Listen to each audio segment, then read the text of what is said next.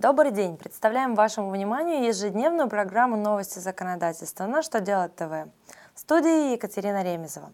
В этом выпуске вы узнаете, можно ли учесть в расходах доплаты к пособию по командировке, по каким правилам банки будут открывать и закрывать счета гражданам и юрлицам, кто отвечает за долги по коммунальным платежам перед ресурсоснабжающей организацией.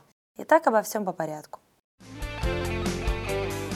Как известно, пособие по беременности и родам, оплачиваемое за счет средств Фонда социального страхования, ограничено по сумме. И у высокооплачиваемых работниц не восполняет среднемесячную сумму заработка. Если же работника, недавно переведенного на высшеоплачиваемую должность, направляют в командировку, то может наоборот случиться так, что его среднемесячный заработок, гарантированный во время командировки, окажется меньше нового должностного оклада.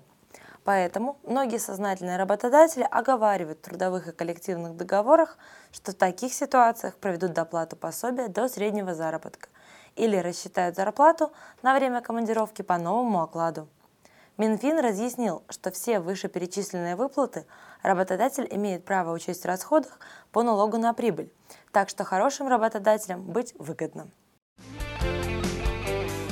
В России введен новый порядок открытия и закрытия юридическими и физическими лицами банковских счетов, счетов по вкладам, а также депозитных счетов. Соответствующая инструкция Банка России вступила в силу с 1 июля. В приложении к документу приведена новая форма карточки с образцами подписи и оттиска печати, а также порядок ее заполнения. Что касается необходимости переоформления банковских карточек, то об этом в инструкции говорится следующее, цитирую – Переоформление карточек, принятых банком до вступления в силу настоящей инструкции, не требуется.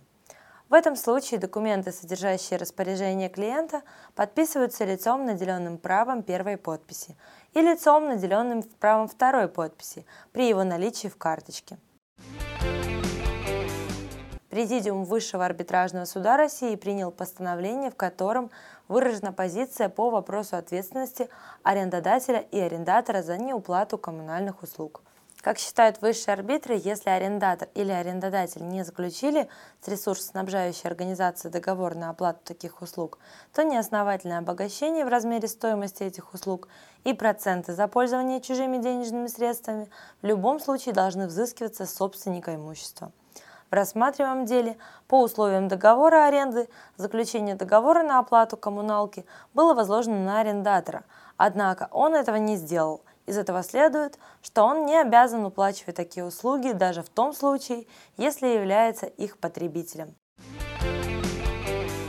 На этом у меня все. Задавайте ваши вопросы в комментариях к видео на сайте Что делать ТВ. С вами была Екатерина Ремезова. Благодарю вас за внимание. До новых встреч.